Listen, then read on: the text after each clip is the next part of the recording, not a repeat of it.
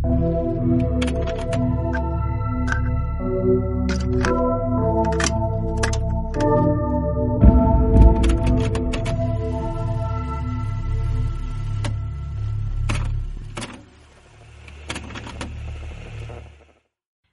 y bienvenidos a un capítulo de La Faca al filo del cine. Yo soy Miro y me acompañan Matías Parkman, Dere y El Bache. ¿Qué onda? ¿Cómo están? Bien acá, disfrutando esta tarde de viernes. No sé si esto se va a subir los viernes. Tranquilo, lluvioso. Pero tenemos un problema, ¿cuándo se va a subir esto? Y capaz estamos diciendo lluvioso y en tremendo sol como lo están escuchando. Tendrían que saber que somos de nuestras versiones del pasado. Claro, somos unas versiones completamente inferiores a las del presente donde estén escuchando esto. Claro, ahí vamos a tener más estudios de cine y cosas esas. Bueno, estudios eh, académicos, ¿no? No estudios de verdad. ¿Quién pudiera Claro. tener un estudio de cine? Bueno, el capítulo de hoy podría considerarse nuestro debut oficial, más o menos. Así que pensamos en armar algo paralelo con ciertas óperas primas que no flashearon. Y bueno, acá cada uno va a andar exponiendo alguna peli, eh, que es la primera de algún director. Todo así muy alguna peli algún director, eh, muy poco definido. Y bueno, no sé quién iba a empezar, ya me perdí porque tuvimos un desastre con las fechas cronológicas. Fechas cronológicas no existe eso. Con los órdenes cronológicos. Eh, así que creo que empezaba Claro, vamos a hacer el, el orden inverso, creo que habíamos acordado. Y si no, bueno, ahora va a Claro. quedar así, pues está saliendo al aire. El anticronológico, digamos. Claro. Eh, no, creo que sigue siendo crono- cronológico, pero en inversa. Sí, de alguna manera, es verdad, sigue siendo cronológico. O sea, y aparte está bueno, porque siempre, ¿por qué empezar por la más vieja? ¿Por qué no darle paso a los directores jóvenes como el director que preparé yo? El ya conocidísimo Matt Johnson, aunque no es tan conocido, pero para mí sí. La película que elegí se llama The Dirties, que bueno, como ya dije, es de Matt Johnson, que es una película bastante rara y va a marcar la carrera de, este director, porque de acá en adelante va a seguir con el mismo estilo haciendo distintas cosas. Después va a hacer otra película e incluso una serie con este mismo formato. Pero no sé por qué le estoy metiendo tanto suspenso al formato. Ahora se los voy a contar cuando les hable de la película. Bueno, esta es una película del 2013 que nos va a contar la historia de dos pibes que están tratando de hacer como una especie de película de eh, adolescentes vengadores, o sea que se van a ir a vengar de los bullies que los molestaban en la escuela. La cosa es que se les cagan de risa y acá esto puede ser que sea spoiler o no, porque bueno, es difícil contar esta película sin ningún tipo de spoiler, pero lo lamento pues si no, no puedo desarrollar el punto. La cosa es que los dos pibes van a empezar a hacer un tiroteo en la escuela y lo van a filmar como si fuese una película. Que en su momento creo que fue bastante controversial y no estoy muy seguro, pero en, bueno, en Estados Unidos ya habrá habido quilombo porque vieron que es un tema sensible. Afortunadamente para ellos son canadienses, entonces la pudieron hacer tranquilamente. Lo curioso de esta película es cómo está hecha. Porque los tipos fueron a filmar a una escuela y no le avisaron a nadie que estaban filmando. O sea que gran parte de la película está improvisada. O sea, ellos actúan en un espacio. En, sí, en un espacio público. Y la gente no sabe lo que está pasando. Ven dos tipos haciendo cosas. O sea, hay actores que están contratados porque. O sea, no se puede hacer esta película completamente improvisada. Pero el espectador nunca sabe qué es lo que está improvisado y qué no. Entonces ahí está. el- Claro, pero ¿Cómo? para, a ver si Sí, sí. entendí, o sea, eh, la peli está improvisada en, en sí, porque yo pensaba como que estaba improvisada según la trama, como que tenía sentido que esté improvisada porque grababan en las clases y todo eso, pero pensaba como que estaba controlado eso. No, o sea, ellos eh, después lo vi en entrevistas. Decían, bueno, en esta escena tenemos que ir del punto A al punto B.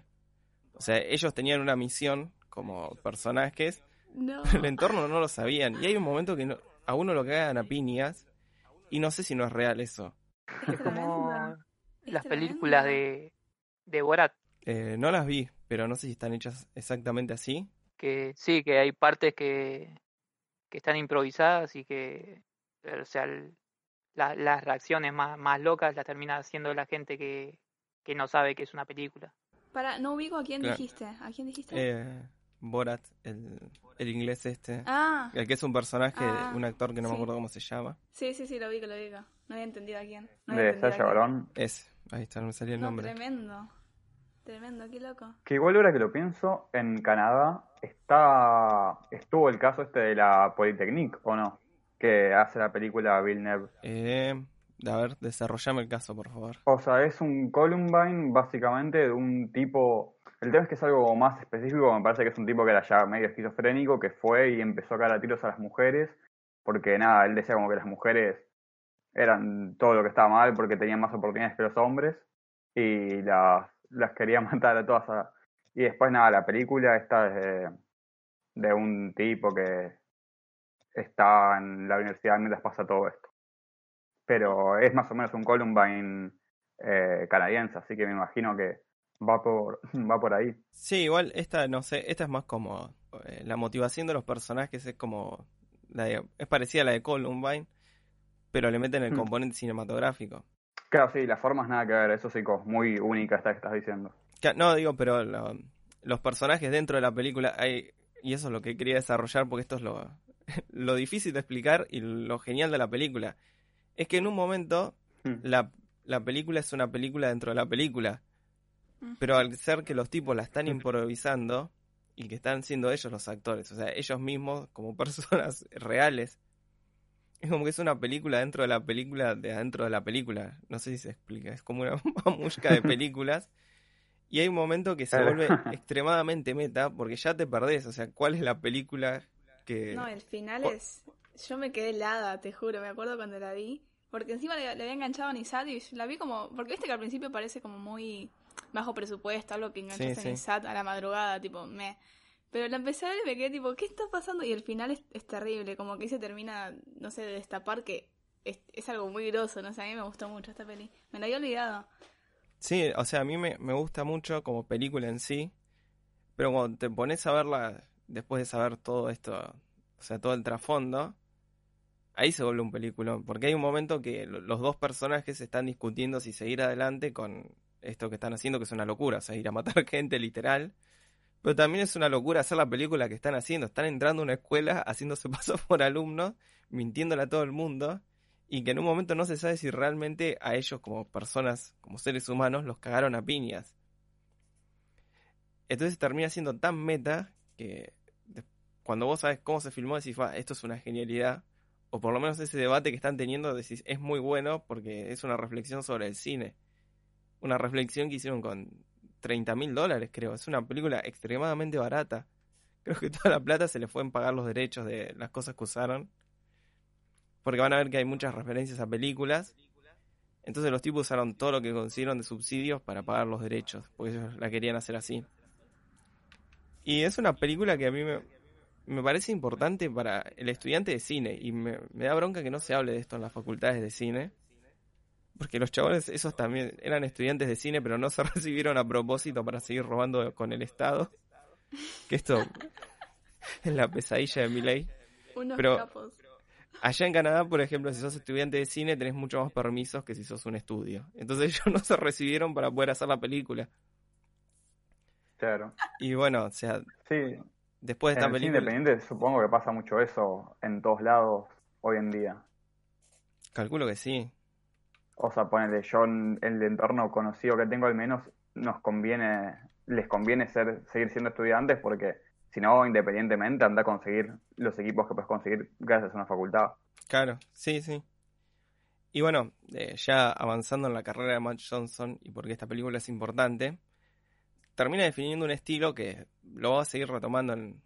Perdón, termina, o sea, termina gestando un estilo que lo va a seguir retomando en películas que siguen, como una que es Project Avalanche, que esta, esta es muy graciosa. No sé si es tan genial como la primera, pero es muy graciosa de ver porque es en un universo donde vi- vieron eso del alunizaje de Kubrick, que él fingió el alunizaje. Bueno, ellos descubren que a Kubrick haciendo el alunizaje y también fueron a grabar sin permiso a la NASA, o sea, ya están locos. Y hay una persecución que creo que es real, o sea, en un momento los persiguen y creo que esa persecución efectivamente es real porque los están corriendo de la NASA. Y después también van a tener una serie que es, eh, es increíblemente graciosa, pero es difícil de conseguir. Se llama Project Nirvana, donde los tipos dicen que tienen una banda que se llama Nirvana y quieren tocar en un lugar. Y pero, o sea, todas las situaciones son reales. Cuando los tipos van con su banda diciendo que son Nirvana, es real. Y en un momento, el- eh, vieron esta película Project Avalanche, que termina ganando algo en Sundance, creo. Y el chabón en el discurso de aceptación lo hace en personaje, o sea que va a recibir el premio como si fuese el personaje de la serie. Y en el público está el, el amigo de él con el que firma la serie y le pide perdón, así tipo Disney. Ah, Eso que hacen el, el perdón en público, que van y se abrazan en público. Todo eso en Sundance. O sea, los tipos ya les chupaba un huevo la realidad. Y o sea, tienen esas situaciones, son muy graciosas. Y no sé, por eso a mí es una película que me gustó mucho y tiene esta actitud de, bueno, voy a hacer una película con lo que tengo a mano, no sé actuar. ¿Cómo hacemos? Bueno, vamos a filmarla improvisada porque nos va a salir bien. Y eh, no sé, Oh. ce- celebro esa actitud y me gustaría que No, no es muy buena. me gustaría que esto se enseñe en las escuelas de cine, porque siempre se mira al, al cine norteamericano, al industrial, que es un cine al que nunca vamos a llegar, nosotros por lo menos. O sea, nosotros como argentinos, ¿no? No sé en qué momento vamos a tener ese tipo de industria. Ojalá que sí, pero de momento no la tenemos. Entonces está bueno este cine más eh, artesanal y hecho con lo que se tiene a mano, por amor al cine. Y bueno, esa es la ópera prima que elegí. The Dirties de Matt Johnson del año 2013. Así que la pueden ver. Creo que es bastante fácil de conseguir. Debe estar para conseguir legal y también de forma no tan legal ahí por internet. Bueno, buenísimo. 2003, entonces avanzamos y retrocedemos a la vez. Y le toca a Dere, que va con su peli del 2008. Claro, me voy al 2008 a The Pleasure of Being eh, Robbed. No sé bien cómo se decía esa palabra. Estuvimos hablándolo antes.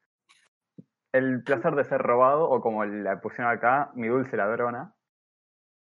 Eh, bueno, es una película que el plot es básicamente, no sé, 24 horas, más o menos, poco más, poco menos, de la vida de una chica cleptómana y sus aventuras y desventuras, digamos. Eh, bueno, esta película es de los hermanos Safdie, pero que en realidad no es de los hermanos Safdie, es de George nomás, de uno de ellos dos. Que nada, el tipo como que acá hace todo, eh, dirige, escribe, actúa, y después está el otro que es Benny Safdie, que es montajista y sonista en esta. Y bueno, esta película a mí me parece muy interesante dentro de su filmografía, porque no es nada que ver con, digamos, no sé, eh, Good Times o, Uncut Gems, las últimas dos, que son como las más conocidas. Es una cuestión más de, de el frenetismo que tiene estas últimas dos, como que van muy a los palos y está todo el tiempo como pasando mucho y hay música y, y la cámara va a mil por hora y es como mucho vértigo, digamos. Pero sí tienen en común esto de como que se pone muy en la, en la mente, digamos, del protagonista, que siempre es como una persona medio eh, peculiar, por así decir. Eh, porque, no sé, digamos, Adam Sandler es como un compulsivo del juego en Uncut Gems. Bueno, Robert Pattinson como que también tiene lo suyo, digamos. Y esta chica como que se, se centra no solo en su cleptomanía, no sé si se dice cleptomanía, ¿no? Sí. Y no tanto en eso, sino en su personalidad que es como muy, eh, no sé si aniñada sería la palabra, pero sí muy como inocente, infantil, como que está todo el tiempo jugando, que para mí eso es como una de las cosas más divertidas de la película. La película te plantea estos personajes que son gente que juega, básicamente. Eh, no, la película como que te muestra que capaz esta chica que, que se la pasa choreando cosas todo el tiempo, no, no te la juzga como, che, qué, qué jodida esta enfermedad, eh, qué feo ser cleptómano, no sé qué. Es muy como, esta chica está jugando todo el tiempo, eh, es, lo hace como sin ningún tipo de, de fin malévolo ni nada, es simplemente que ella es así. Eh, y esto de ponerse tan, tan dentro del de el ritmo y la personalidad de los protagonistas es algo que me parece que, siguen a los directores durante sus cinco películas al día de la fecha. Eh, pero eso, es una película mucho más tranquila, como que, de hecho yo diría que es en la tercera película ellos recién que como que se van más a, los palos. Pero este es como estar paseando y estar viviendo posta voz un día, caminando, yendo de un lado para el otro. Eh, porque, por ejemplo, no sé, por decir, por describir alguna secuencia de la película, es ella se chorea un bolso y ve que en el bolso hay un, una llave un auto. Y dice, bueno, ahora que sé que tengo esta llave, tengo que buscar el auto y entrar al auto. Y la piba se pone ahí a buscar todos los autos de la zona, a ver cuál es el, el que se abre con la llave, digamos. Y después de una búsqueda de unos cuantos minutos, lo encuentra, la tipa se sube ahí, ya está con, con uno de los hermanos Afli, que es el coprotagonista, digamos. Y se suben al auto y, y la piba dice, no, bueno, ya me subí, ahora voy a quedarme mirando. Y el otro dice, no, ¿no querés irte? No, no, yo no sé manejar, como que yo entré al auto para entrar al auto y ver todo desde adentro, como que no, no me interesa manejar e irme. Y es un poco esto de, es una, una chica jugando en la ciudad, básicamente. Eh, siento también que tiene unas influencias como muy, muy divertidas. Después estoy investigando y resulta que ellos son muy fan de Casabets y de todo lo que sería el realismo, sobre todo de Zika. Y se super nota esto de el, el ir caminando. Me, me hizo volar mucho a, a, alguna película de Zika, como puede ser Ladrones de Bicicleta, por ejemplo. Uy. Eh, que de hecho es su película preferida de toda la vida, que por eso como que me pareció que, que se notan mucho las influencias y que puede ser considerado algo bueno o algo malo. Particularmente a mí me gustó cómo, cómo queda. Qué loco igual que digas eso de, de ladrón de bicicletas porque nada, estás hablando de como de una ladrona, pero desde el otro lado. Es que es un poco eso. La se robaba una bici solo para jugar y después tenés como el neorrealismo que te pone como el robo de la bici que destruyó completamente ese, esa promesa de un futuro mejor. Tremendo. Exacto, es que para mí va muy por ese lado, como que ese con, probablemente con la película que haya más relación, capaz otras de, del mismo palo que no he visto, sinceramente. Tiene esto de, hay mucho de, de generación perdida de la piba, en vez de tener que chorear porque no tiene laburo, chorea porque no tiene nada para hacer, digamos, y esto entra al auto y no es para laburar en el auto, es para ver a la gente dentro del auto. Yo al menos como que consideré que, que, iba un poco por ese lado. Y además tiene otra cosa que eh, después como que lo fueron perdiendo ellos, que juega por momentos con cosas más oníricas, tipo, tiene una secuencia que es 100% onírica, por ejemplo, ella, eh, nada, en una jaula con un oso polar, por ejemplo, que son, son escenas muy, muy lindas y muy tiernis. Como no se ocurre la mejor palabra que tiernis. eh, y siento que eso, capaz, como que lo fueron perdiendo de una forma menos así tan explícita de esto es una secuencia 100% onírica.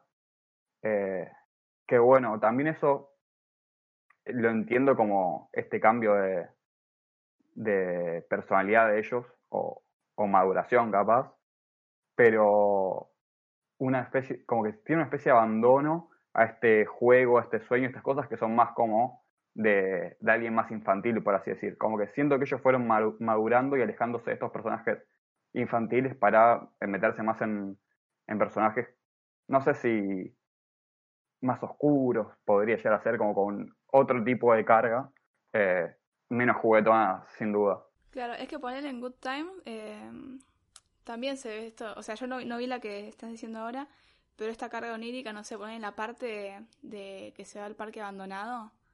Eh, si bien no es onírica, tiene como toda una carga re fuerte de, con las luces y todo eso.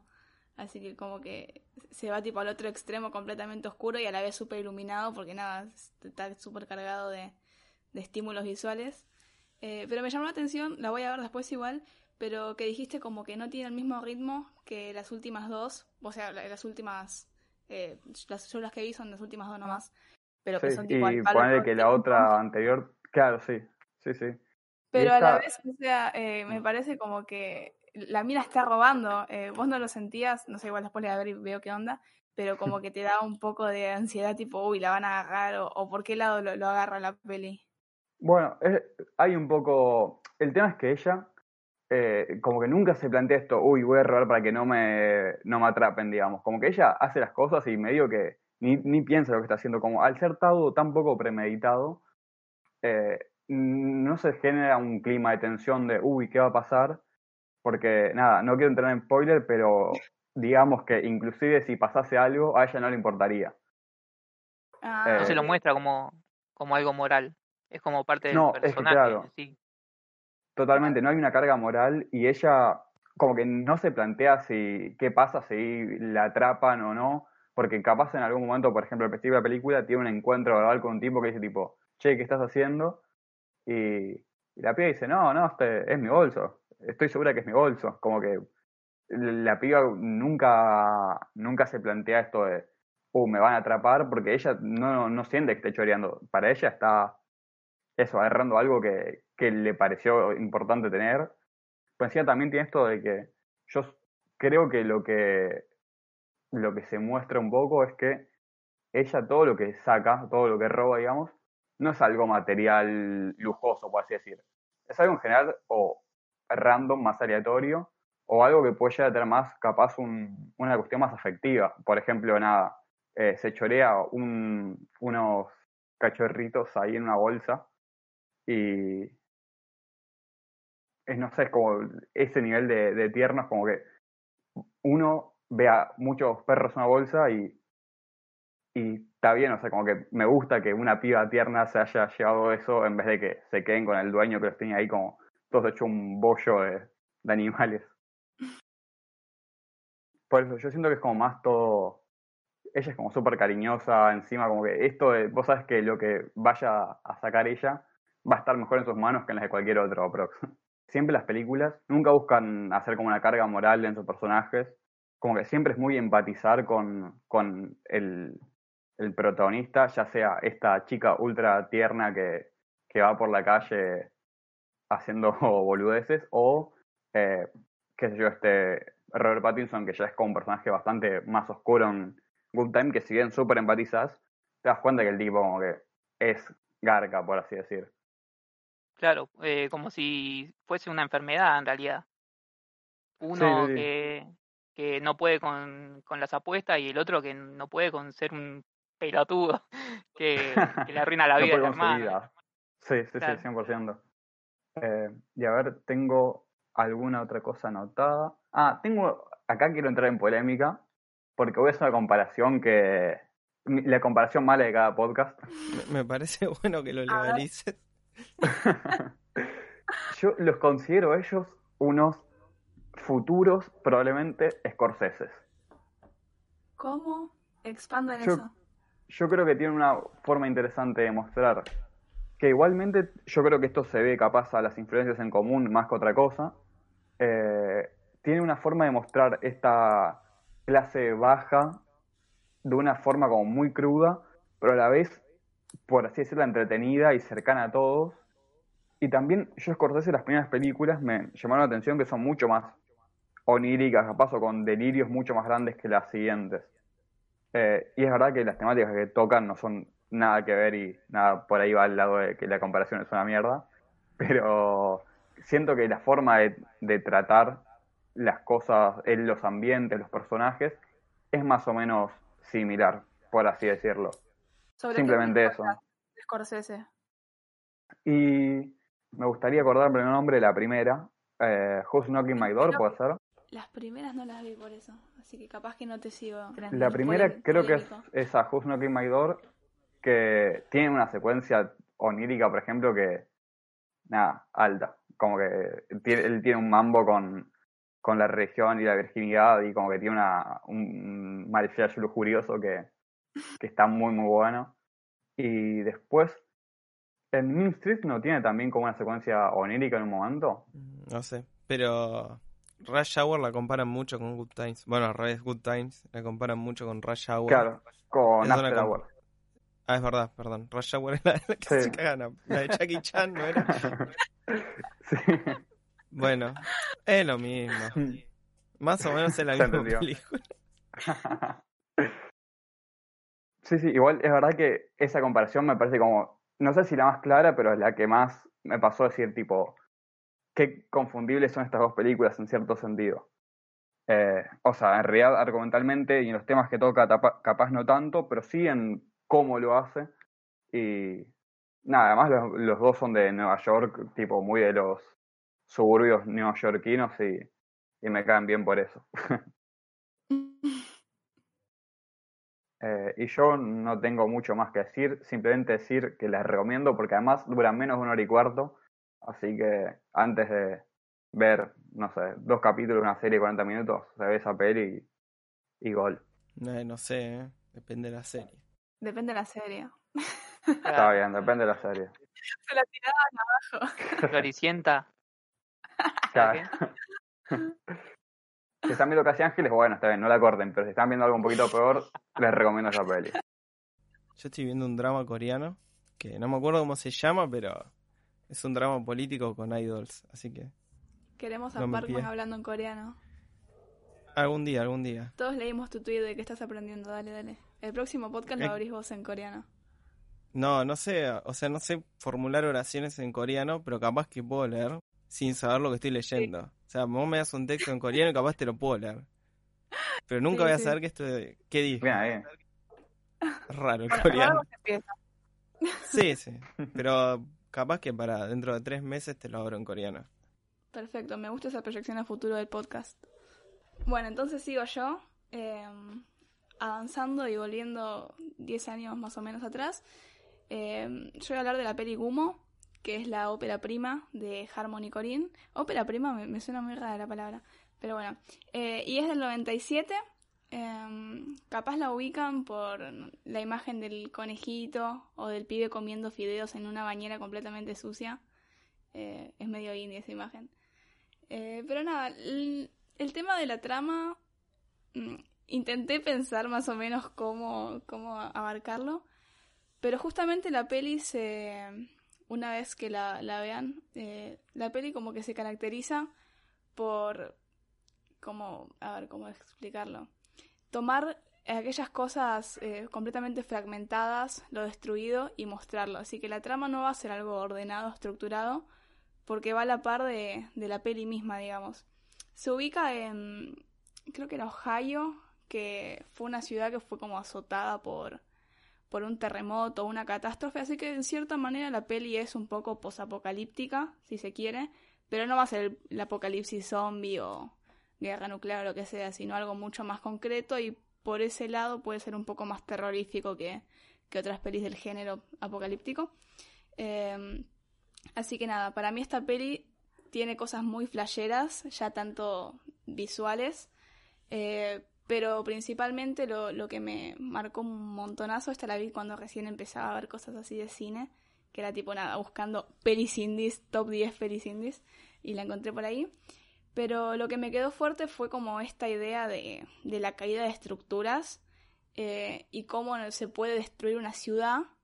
Y lo loco es que las personas como que no se esfuerzan, porque no sé, por ejemplo vimos eh, catástrofes como el tsunami en Japón, eh, o no sé, otros terremotos en Haití, lo que sea, en los que hay una voluntad de volver a ordenar las cosas y, y nada, recomponer cierto estatus o cierta estabilidad. Bueno, esta peli nos va a mostrar que no hay ninguna no hay ninguna voluntad de volver a ordenar algo o de volver a limpiar porque lo que estaba de fondo ya era esa destrucción. Lo que vino a ser como esta catástrofe fue básicamente mostrar que hay cosas rotas sobre lo roto, básicamente. Eh, entonces nada, es como una convivencia con la destrucción. Y mm, me parece que a la vez es una peli bastante actual eh, sobre el tema de la desigualdad, porque si bien actualmente como que el foco está en los movimientos eh, racistas y todo eso, esta peli se va a enfocar en, un- en otro sector eh, marginalizado, que es eh, la white trash, tipo, no sé, la basura blanca, que sería como un tercer mundo dentro de Estados Unidos, como la otra contracara del sueño americano, que para mí esto se va a ver fuerte también en otra peli del mismo director, que no me acuerdo de qué año es, pero es Spring Breakers, no sé si la vieron, esta es un poco más conocida. Bueno, para mí, yo amo Spring Breakers, tipo la habré visto, no sé, 80 veces, me encanta fuerte, pero para mí eh, aquello que estaba gestando ya en Gumo se termina como de, de parir en Spring Breakers, mucho más estilizado. Em, pero nada, la idea es la misma, es como esta contracara que convive todo el tiempo con el sueño americano, eh, que nada, no- nos deja un entorno bastante podrido, cuyos valores, si bien la peli como, como lo que hace es esto, es no juzgar, eh, sino mostrar, igual eso- esto es algo como bastante chamullero dentro del cine, no sé, medio raro, pero yo también lo sentí así con esta peli. Em, nada, como que nos muestra que, que detrás de ese sueño americano quedó una faceta completamente liga- eh, desligada a la putrefacción. Y nada, eh, esto lo pueden escuchar tipo de vuelta después de, que la vean y van a decir tipo, nada, estás flasheando esta peli, cualquier cosa, y, puede ser que tengan razón. Pero a mí me encantó. Y nada, hay escenas muy flasheras, como una pelea con sillas, como que no se termina nunca de entender qué está pasando. Eh, pero nada, con voluntad se, se puede ver muy bien. Véanla, por favor, denle una oportunidad. Eh, y esta peli la, eh, la hizo Harmony Corinne dos años después de que ayudara en el guion eh, de la peli Kids. No sé si la vieron, que es del 95. Yo la vi. La vi y la odio. No, no. Otro día les cuento por qué. Oh, Dios. Es como, la ter- es como la tercera vez que amagamos para irnos a las piñas, bache. Tipo, no puede ser. Yo necesito que se levante la cuarentena para ir a agarrarnos a piñas en nombre de Gaspar Noé. Eso solo voy a decir. Eh, bueno, pero yo adoré, amé Kids. Eh, para mí fue tipo otro así viaje con subidones de ansiedad, similares a Uncut Gems y Good Time. Eh, ya me echaba todo. La piba quería abarcar todo, todo el podcast. Encima esto el white trash también va mucho por el lado de Good Time, como que te muestran bastante su mundito, así que Sí, es verdad, todo totalmente. Está todo pensado acá. Acá hay laburo en este podcast. Eh, pero nada, si vieron Kids y les gustó, no como otras personas, eh, nada, esta de Humo tiene, tiene un aire muy similar. Mucho la atención. Esa que se llama Trash Humpers. ¿Puede ser? Uh, sí, sí, sí. es También muy rara. La quiero ver, Sí, pero ¿No la viste? es el. No, porque es el mismo tipo que hizo Kicks y no. ¡Flaco! Sí, también está de, de la mano ahí de, de Corín. Eh, no, o sea, es una, es una falopeada. Eh, es como para verla y decir, tipo, estoy mirando Trash Hamper y listo. Pero, nada, qué sé yo, como experiencia está buena. A mí me, me interesó. No sé si me gustó porque no hay mucho. Son esas pelis que no son tanto para gustarte, sino para, para verlas. Tipo, no sé, como que te encantan por cierto poder de atracción medio magnética, no tanto por la estoy pasando bien, la estoy disfrutando, te vas con una buena sensación, sino que, nada, la pasaste, listo. Así que... Para mí, tendríamos que ver todos Kids y agarrarnos a las piñas en un podcast. Me parece un buen Kids, plan. Charla de debate, ¿genialidad o porquería? Yo me había traumado con Kids, pero no me acuerdo por qué. Ay, es Eh, le pa- pasa no algo sé. muy fulero, me acuerdo, pero no me acuerdo qué, y que eso me desagradó y, y la debería volver a ver. Pero me acuerdo que una cosa puntual hizo que, que esa película me, me genere como un asquito muy grande. Es que hay muchas cosas, es media nasty por ese lado. Lo, lo loco es que la otra vez estaba viendo una entrevista vieja y los directores decían tipo, eh, directores y guionistas, decían tipo, esta película hoy en día no podría pasar porque nada, viste que la peli se basa en la, básicamente en la chica queriendo ir a contarle algo al pibe y como desencontrándose en el medio. Eh, y nada, hoy en día sería como mandar un mensaje, porque la, la trama de Kids, así te lo resumo así nomás, eh, sería como que una chica tiene una enfermedad sexual, creo que era SIDA, si no me equivoco, y se lo tenía que contar a otro pibe que se cogía a todas, y era como, tengo que ir a contárselo para que deje de transmitírselo a todas, y nada, la peli como que te va mostrando todo ese camino con súper lleno de desencuentros, y hoy en día sería como, bueno, che, te llamo y listo. Eh, y- claro, te mando un audio tipo, che, hacete ver, flaco. Eh, pero nada, tipo, ho- hoy no pasaría eso. Lo Así ponía en una historia de Instagram. bastante. Eh, ay, no me sale la palabra. No sé si nostálgica es la palabra, pero no, no es la palabra. Como que del pasado. Puede ser. Dejémoslo ahí, no importa. se entendió. Anacrónica. Creo que, quiero creer que se entendió. Sí, sí. Uy, sí, te imaginas. Estaría bueno la remake. Una historia. Che, te contagié SIDA. Le contagié SIDA a arroba. Encuesta, no, encuesta, no. ¿le digo o no la le digo? barrita, viste, con, con un emoji. O esa, la, la, desde, claro, ¿Vos la barrita harías? esa habría, habría cuestión. ¿Le digo o no le digo? No, Dios, con, eso, no se chicos. bueno, avancemos antes de que nos cancelen el podcast en el primer capítulo. Eh, ahora es el turno del bache y nos ¿A va a mí me contar. toca? No. Ya está, no lo podemos patear más, bache. Eh, yo elegí a Nicholas Winton Refn, que fue el director más importante de la década pasada, para mí. Con, con Drive, ¿Drive o Driver? Drive. En el 96 hizo Pusher, que sería como tranza, si se quiere. la traducción. Tiene muchas cosas así de, de cámara en mano, que, que después fue perdiendo, pero lo que sigue manteniendo es esto de que, que usa actores que parecen poco expresivos, pero que terminan eh, explotando en emoción y también en, en actos muy violentos. Como, bueno, cualquier película que hayan visto, Claro, Ryan Eh, Gosling es eso. claro. Eh, y bueno, eh, también mucho, tiene mucho esto de, de usar luces eh, muy fuertes. ¿Eso igual se ve en Pusher? Pregunta, porque yo no lo noté mucho, capaz. Ni siquiera me fijé, Sí, en un mom- en Driver sí. En un En momento cuando están, en el cuando- boliche. cuando están en el boliche y cuando creo que están en un bar también. Es más que nada cuando es de noche. Pregunta para que nos agarremos a las piñas de vuelta. ¿Cuál fue tu favorita de la trilogía? Eh, y no, no sé, la primera.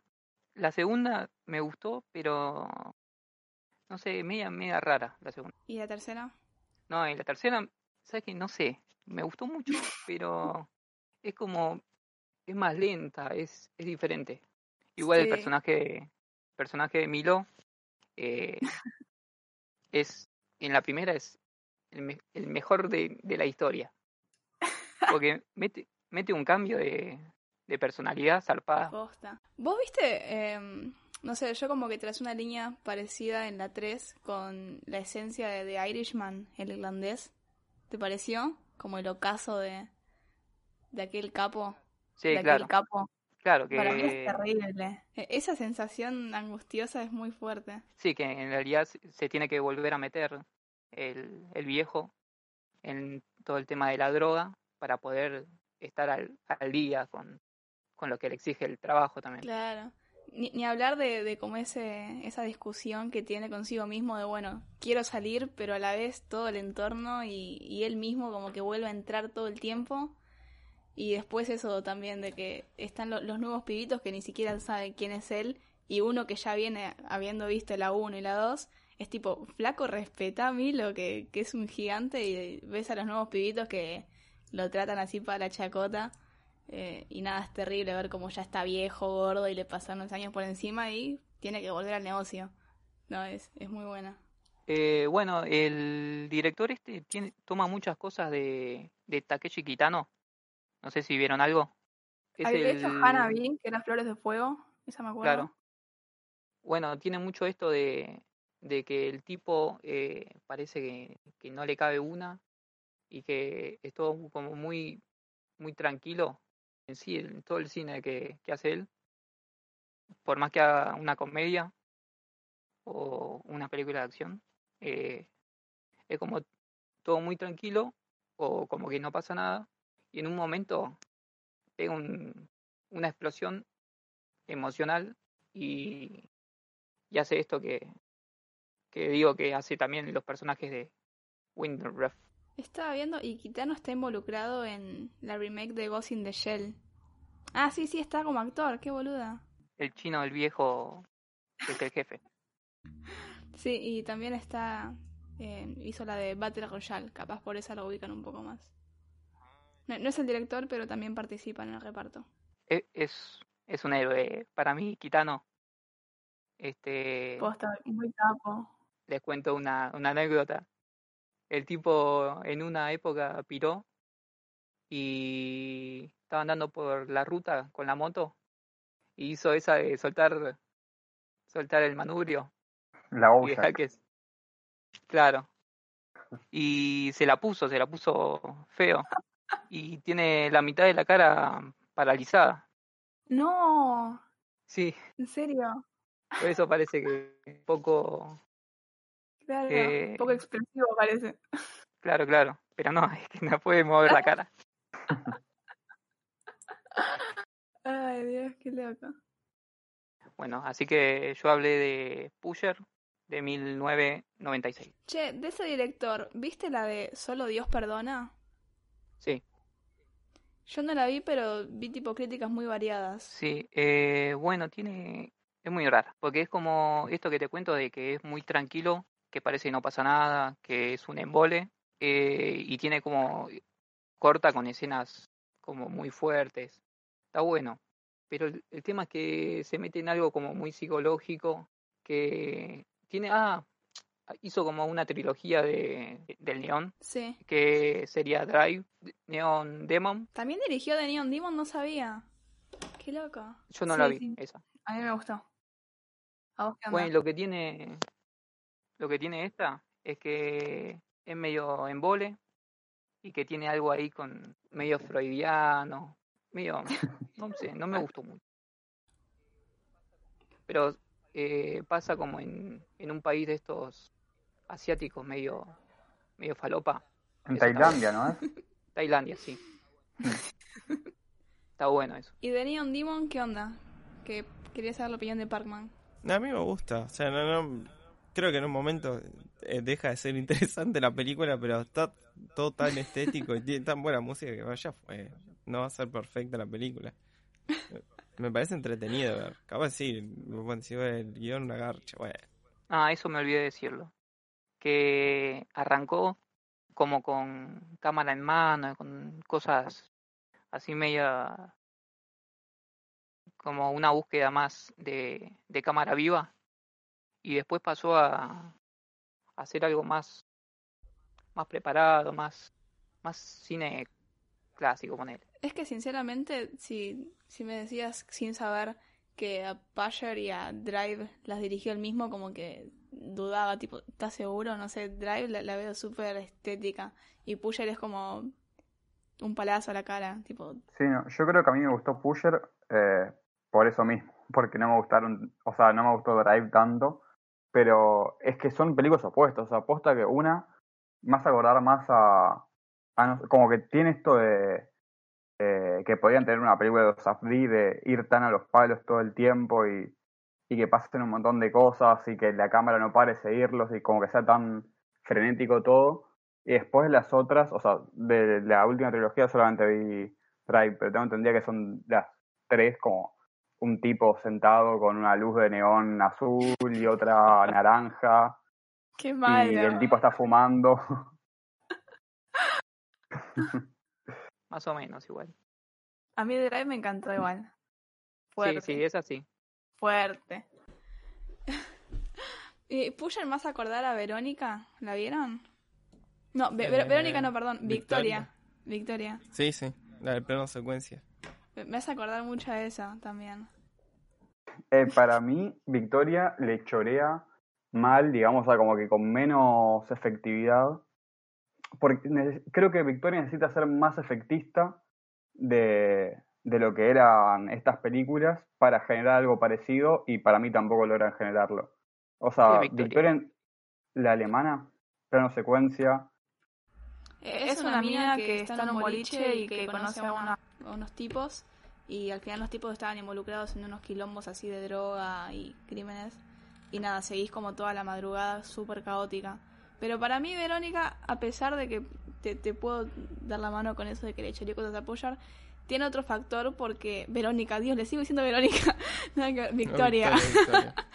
Dios, eh, tiene otro factor de que es una mina. Y yo al menos, no sé si les pasó, pero estuve todo el tiempo al palo pensando en qué carajo le va a pasar o por qué se está yendo con los tipos, como que no sé, desde al menos mi lado de mina, me, me pegó mucho más que Payer, porque obvio, Payer era como un tipo que él, él mismo va a cagar a palos a las minas y todo eso.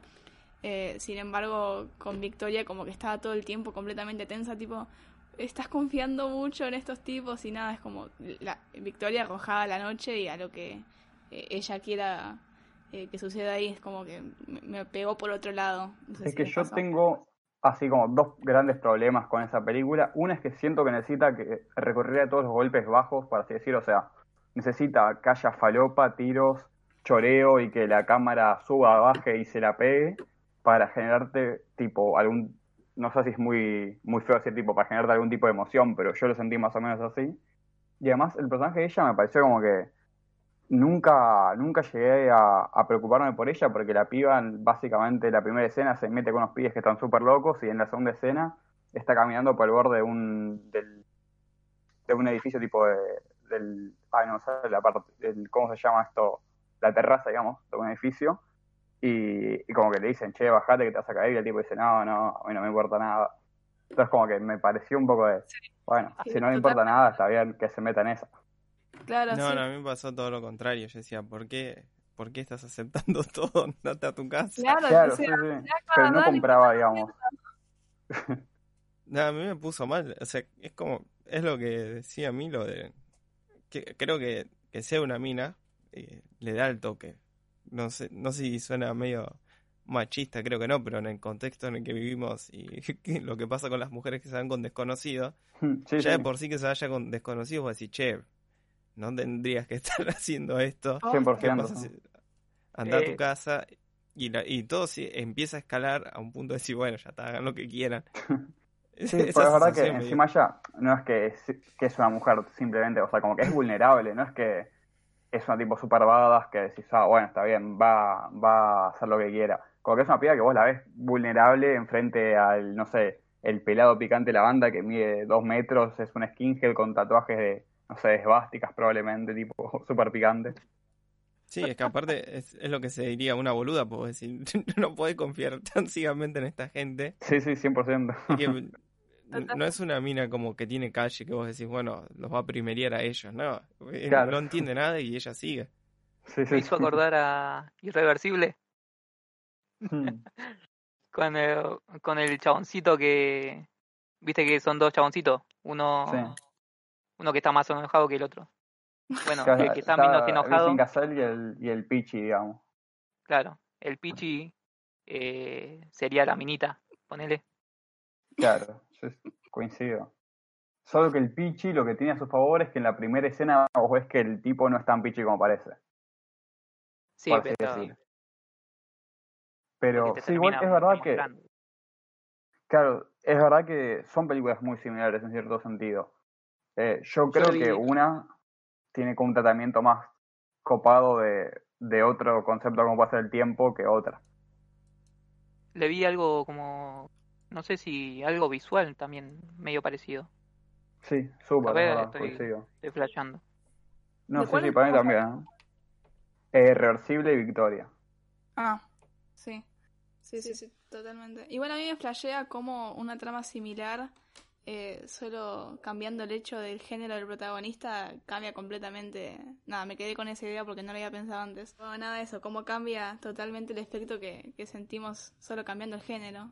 Y, o sea, la situación obvio que no es la misma, pero se entiende ese contexto de noche, drogas, descontrol y, y crímenes. Claro, encima en Irreversible te muestran eh, lo vulnerable que es la, la piba, tipo, siendo vulnerada, siendo violada directamente, como que te muestran esta vulnerabilidad que tiene ella, digamos, que no la tendría Vincent Cassel, porque no tenés miedo que lo violen a Vincent Cassel Claro. hasta que casi lo violan. Posta, sí, es verdad. Ay, qué poronga. Eh, Vos sos team, no me gusta Gaspar Noé. Ay, chicos, la paso mal. La paso mal en este podcast. Creo que me voy a ir, chicos. No, hay que hacer también otra. Gaspar Noé, chanta o genio. Y nos dividimos, dos a favor y dos en contra. Gaspar Noer, ¿chanta o chanta en rojo? Basura, Voten. qué basura. Bueno, este fue nuestro primer podcast. Acá se termina todo, chicos. Nos vemos. Se terminó literal todo. Salió bastante bueno, creo. y nada, dejamos en, en la cajita de descripción o como sea que, que se vea en la plataforma en la que nos estés escuchando eh, los links a nuestras redes sociales y cualquier duda, comentario, eh, crítica constructiva, lo que sea, lo vamos a estar recibiendo muy contentos, así que por favor interactúen. Es la única forma que tenemos de, de saber qué les pareció. Y todavía no tenemos definido el tema del siguiente, pero estén ahí chequeando porque va a ser algo casi tan piola como este.